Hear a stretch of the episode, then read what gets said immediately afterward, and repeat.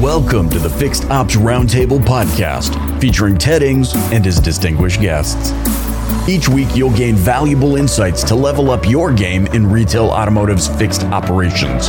This episode is brought to you by BG Products, partners beyond product. And now, here's Ted Ings.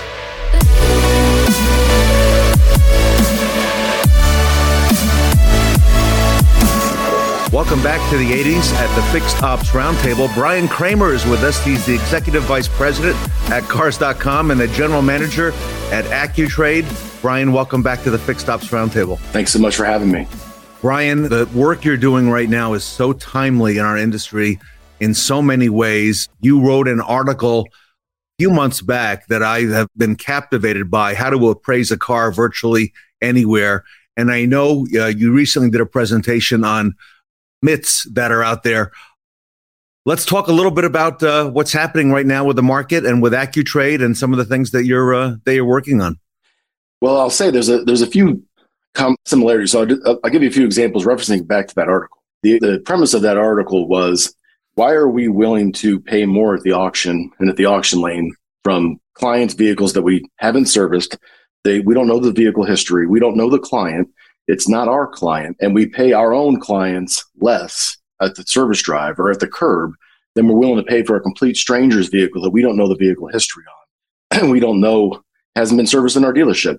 So i think that that's kind of crazy and it kind of ties into the myths of that same those same biases exist when acquiring cars off the service drive can't tell you how many how many dealerships as I go across the country, and I deal with some of the best and, and most amazing and, extremely ex- inspiring. But I think that there's there's a lot of dealers that want to do the right thing, but they have this blind spot in the, in the back of their mind, and they, I don't think that they see what I see because of traveling all over the place and seeing how other people do it. And I'll give you an example.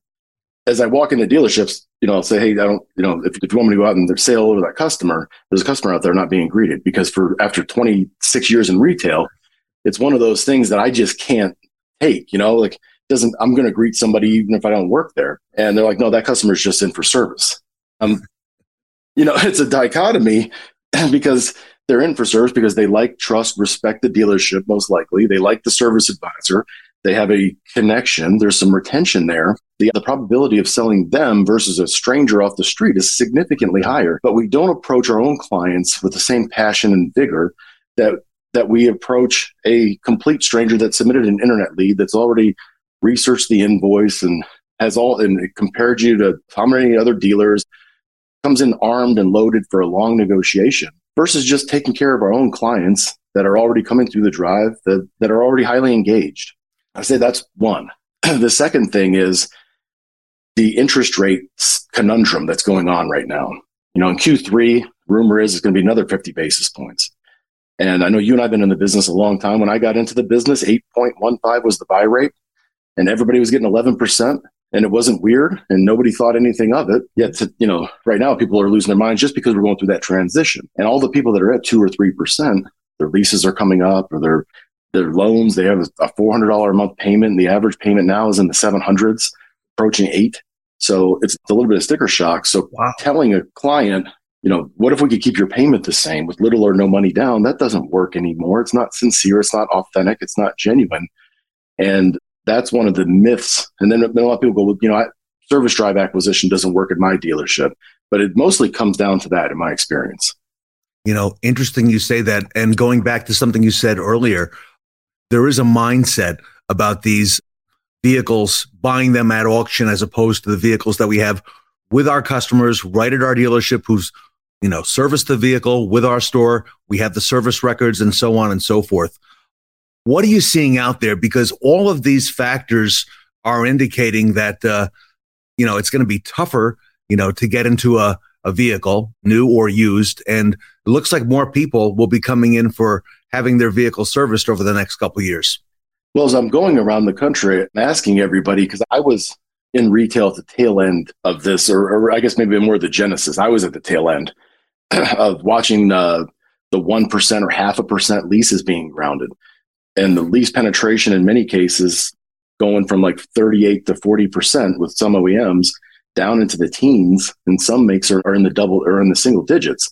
So that that's really going to, it's not so much today, but a year from now, two years from now, the units in operation, the, the impact that they'll have UIO, I don't think that everybody's thinking about it and how hard it's going to be to acquire used cars. And, and you're going to have to figure out how to acquire them with minimal risk. So, like you said, you know what the service history is, and you don't have to worry about, you know, is there going to be a misfire? Is there going to be a catalytic converter missing? Or all of those things because it's already physically there.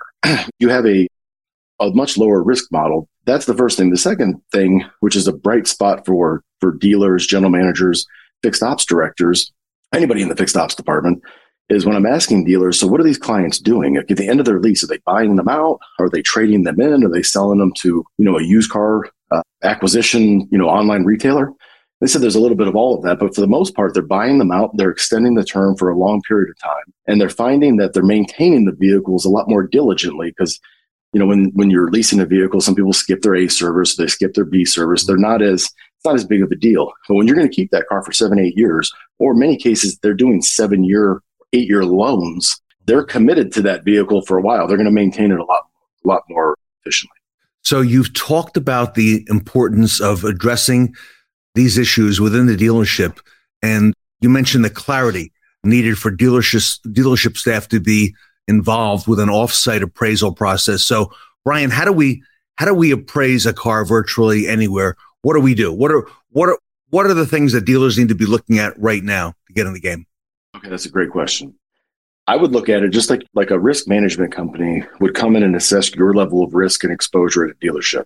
So, what causes people to be risk averse or conservative on quoting a, an appraisal value? A lot of it is they'll they'll uh, you know they want pictures, they want to touch it, they want to feel it, they want to you know drive it, and they want to you know all the things that everybody wants to do when they appraise a vehicle.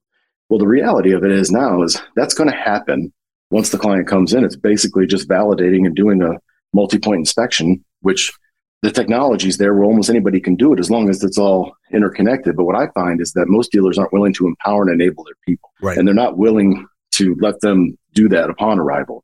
And what was an epiphany for me when I was in retail, Wendell Hardy, who's now the GSM of Germain Toyota, we were walking across from the used car building to the new car building. And I stopped for a second and I said, I want you to take a, take a look at something right now. I go, that service valet is doing an MPI with an iPad, walking around. We don't, and we write 4,000, you know, the 4,000 ROs a month, and we don't have any issues, maybe one or two a month out of all of those ROs. Right. right. and they're not trained appraisers. They're going around, but they're just doing what they're supposed to be doing. But we won't trust our salespeople to do that, and we pay them 10 times more. So I'll, I'll tell you, because I used Alex Olvera, who's the gentleman I'm talking about, as an example because he appraises 60 cars a month now and sells 15 cars a month, acquires 15 to 18 cars a month. And he was promoted one year ago this month into the service drive acquisition team. But that's actually what the career path was. And he said, you know what? I guess I've never really thought about that. I go, we trust them to do it that many times. There's no difference. And it was just one of those paradigms that it's a bias that was stuck in our head. It is a bias. There's no question about it. So talk to us, give us maybe a few more some real world examples of how you're addressing this with these acquisition teams at the retail level with AccuTrade and things that you've helped dealers put in place to help acquire acquire vehicles. So I'll, I'll give you a couple dealership examples here in a moment, but before that, you know, there's always this conundrum, and I know I'm preaching to the choir. Service is charging me too much for internal. Why can't they discount their labor rate? Why is the parts, you know, parts is they're not doing anything. Why are they charging me so much? When in actuality, I think we both know that there's a lot to it. And, you know, I used to spend a lot of time trying to get aftermarket parts and, and all the energy that's expended into that. But what we're seeing now is, is in, a, in the small, you know, few examples that we've used is that the average variance between what the used car manager estimated for recon and what the actual recon is. And I'm not talking about packs and detail and fuel and all the things that go into it just the we think it's going to cost this much and it was this much but $1800 in variance. So as everybody's arguing about $100 here and $100 there why not fix the $1800 of, of, of error when you're saying that tires on a audi a 21 inch audi wheel are $100 a tire and that's just not reality. And they're like oh service is killing me. $400 a tire? Well that's you know there's no margin in tires. There's no it's margin like it's Zero. a profit center but nobody really knows that. So that's one thing that we're really helping dealers out with is being able to take a slow down a little bit, take a little bit more time, and actually look at the DTC codes. It embeds into our appraisal tool, so it's in one spot. It it, it educates the the used car managers or the salespeople, whoever's appraising it, because they don't know what a DTC code of P1604. You know, it's a check engine light when in actuality that's a battery or startability issue. They'll deduct two grand and then they miss the trade and they don't acquire it because it's risk averse. Well, what if it's worse than that? Why not just be accurate? And that's the first thing. So, in an example at dealerships, a couple things that we're doing is we're at scale sending out on the appointment reminder a link goes to our website. We give it attribution. How many cars did you appraise? How many of those did you win? On every service appointment reminder and every message from the service director, thank you for your business. So those two things. We're also we built a model for QR codes, which now our tool will is it has a QR code generator for dedicated campaigns, win back campaigns uh, for, from a URL. But it doesn't just tell you how many people visited, how many people appraised the car, how many people showed up, how many people actually traded their vehicle in or sold it to you. So we automate all of that so they don't have to have four more spreadsheets to do it. And Peter Boulware Toyota in Tallahassee is appraising four to 5,000 cars a month now. 95% of their ROs get appraised. They get a team of four in addition to the acquisition team. And more, more important than that, there now we also have a record. So if a client leaves a month later and said, you know what, I do want to, I do want to come back in, or I do want, I'm thinking about trading my vehicle. They don't sure. have to say, hey, when can you come in? They have the record right there. They can look at it, all the diagnostics, easy to get, you know, they can work their deal right from there and it saves the client's time and it saves the dealership associates. You've talked about, you know, these appraisals, you know, being able to do this. This is the key to, I, I think if I'm quoting you right, you said tripling the amount of physical appraisal opportunities. These are opportunities for the dealership. Obviously, it's a numbers game. Brian, is it difficult to get this started in a dealership if the dealer has the commitment and the mindset that, look, this is what we need to do and be proactive right now here in the middle of second quarter 2023? It's not difficult, but it is it is a challenge if the expectation that you're talking about at the top doesn't match the execution and the empowerment and the enablement in the front lines. And when that client shows up, if those two are not in sync, the client immediately detects that and they go, yeah, there's, oh, okay, this is just another gimmick and then it doesn't work. So no matter how great the technology is or you know how integrated it is, it always comes down to people. So part of what you do is is that people, is that training and you know, in terms of implementing this process and educating them and showing them what they need to do. Yes. And the simplicity of it is, you know, I, I came up on the, uh, even I started as a service advisor, I mostly came up on the variable side. And as I, as I'm coming up, it was the word track for years was, you know, what's my trade worth? Well, you know what? That's a great question. By the way, do you want that in a two wheel drive or a four wheel drive? Well, I just want to know what my trade's worth. Hey, you know what? There's a lot of factors, color, miles, the condition, and, and it would just keep ping ponging back and forth. Whereas now the technology is what's your cell phone number? I'll text it to you right now and you'll know in about two minutes. And it'll be a guaranteed number that we'll write you a check for, whether you buy a car from us or not. Wow. Yeah. Wow. Strong, powerful. What are the results you're seeing? And you mentioned the one dealer in Tallahassee. What are you seeing with dealers who are embracing AccuTrade now and have been on the platform for some time? We're seeing anywhere from, you know, it's a win based on the RO count, right? So, you know, anywhere from 8, 10, 20 acquisitions to, you know, hundreds of acquisitions. But what we're seeing across the board is higher margins on used cars, not because you're having to discount labor or because you're, you know, doing any creative accounting or anything like that, just because it's it's more organic business and you have more data to make better decisions. You're not buying a car at the auction and having the vehicle show up the next day, and then all of a sudden the internal recon manager said, "Hey, I've got some bad news," and then you realize why it's been at the auction two or three times in six months. you know, because it's uh, there's some surprise that came up. The other thing is you're not paying all the money for a high market day supply car right. that is not as desirable. The most desirable, the scarcest, the, the vehicles that everybody wants are coming through your service drive. And those people haven't thought about getting rid of their vehicles because they love them. Everybody, we're talking to Brian Kramer. He's the executive vice president at cars.com, the general manager of AccuTrade.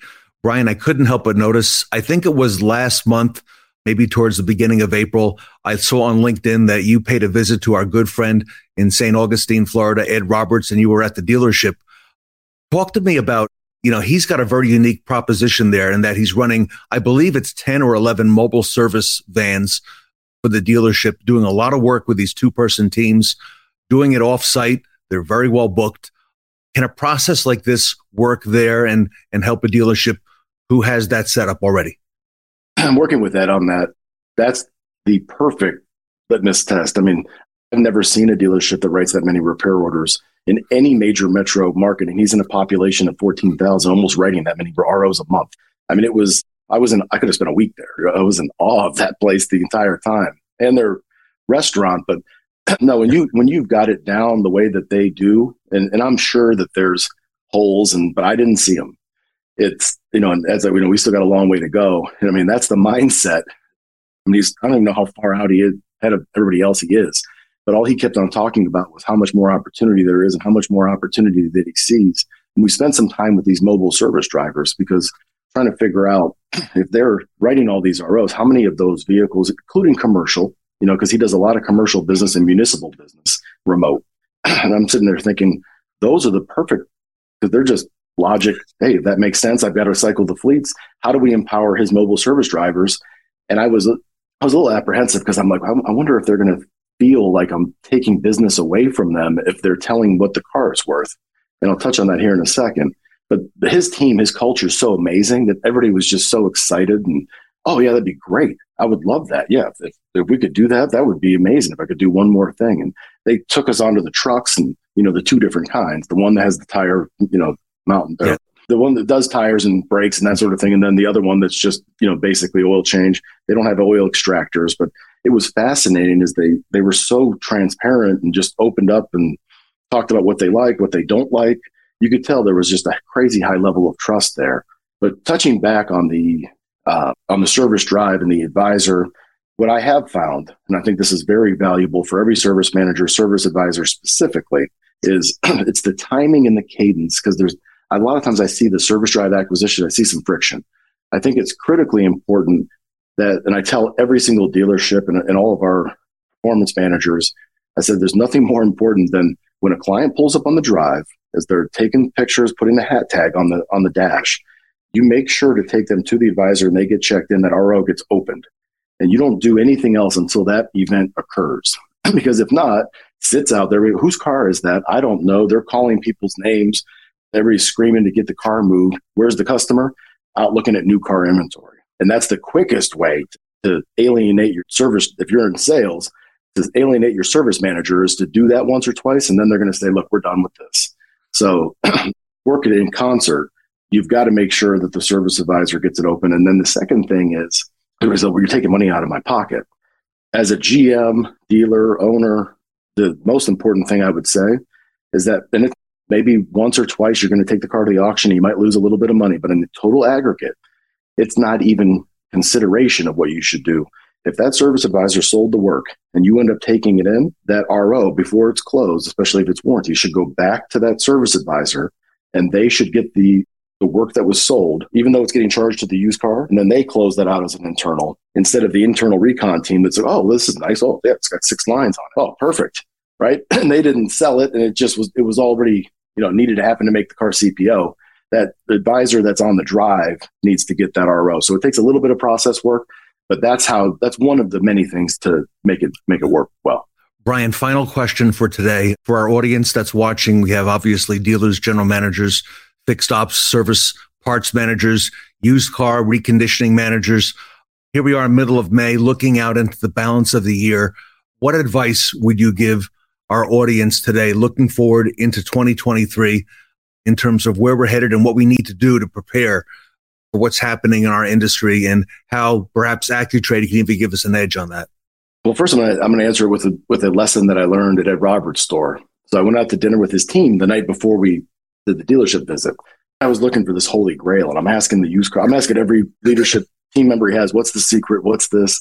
You know, it's like I do it all the time, and I find you know similar answers, and they're always so simple and basic. And his used car manager just kept saying the word trust. And I, when you say that, what do you, you know, I'm like peeling it back and trying to get a crowbar out. And he, he said, look, here's the way it works. I trust my internal recon manager and he trusts me. And I know that I'm not going to do him wrong and he's not going to do me wrong. And I, and I thought to myself, I'm, you know, mm. and Ed's just sitting there just grinning like a Cheshire cat. And I said, what do you think about that, Ed? He goes, I think you already know. He goes, Pretty makes it too complicated. You find the right people and you trust them and you empower them to do their job and do it well. Goes, that's how we get to an 11 hour, not 11 day uh, cycle time for used car reconditioning, life cycle management, photoed. And I, and I sat there and tried to pick that apart with a few other people. And I, when I met his internal recon manager, I realized it became very clear. I didn't have to really look at the process or inspect it. It was instantly clear as to why that was. So answering your question about AccuTrade, AccuTrade is not going to fix everybody's. It's, not some magic uh, pill that's going to just fix everything for everyone. There's still work that needs to be done. Just like AI is not going to replace people because there's still things that it can't do, and it can make some big mistakes if you don't go back and double check it as a human. But I will say that it enables everybody to appraise two, like you said, two to three or four times more cars off the service drive because it's a numbers game and you've only got so much bandwidth and so much resources right now and it's going to get tighter. In q3 and q4 everybody i'm talking to at the oem level and the dealership level they're preparing for things to get a little bit tighter and it's going to be about getting efficient and it's going to be about not making mistakes. And you know do you, whoever has the most data will win. Do you have a better idea which needs to be done on this vehicle so that you can either pay more for the right car or as Kenny Rogers says, you know, you're going to know when to fold them on the wrong car. Everybody, if you if you want to be prepared for what's happening in our industry and seek out the knowledge from Brian Kramer because he's done the homework. He's doing it now. He's working with dealers, hundreds of dealers, perhaps more here in the United States with this AccuTrade process and best prepare your dealership, double or triple the amount of appraisals and empower your people Brian's information is scrolling at the bottom of the screen. Brian, I see your email there. And I know you're also pretty accessible on, on social media. I've reached out to you a couple times on LinkedIn. LinkedIn, Facebook, Instagram, TikTok, YouTube. And Brian, uh, you know, one of the benefits for our audience in in working with you is that you know they have access to the latest and greatest, you know, what's happening in industry, and you know, you continually challenge the status quo, if I can, you know, in our thought processes. So, congratulations to you on the success of AccuTrade. We'll continue to follow it and follow you. And we're very honored to have you with us today at the Fixed Ops Roundtable. Thanks for having me. It's an exciting time to just be in our business. I love it. Brian Kramer, very grateful to you. Brian Kramer, everybody from Cars.com, AccuTrade, here today, back at the 80s at the Fixed Ops Roundtable.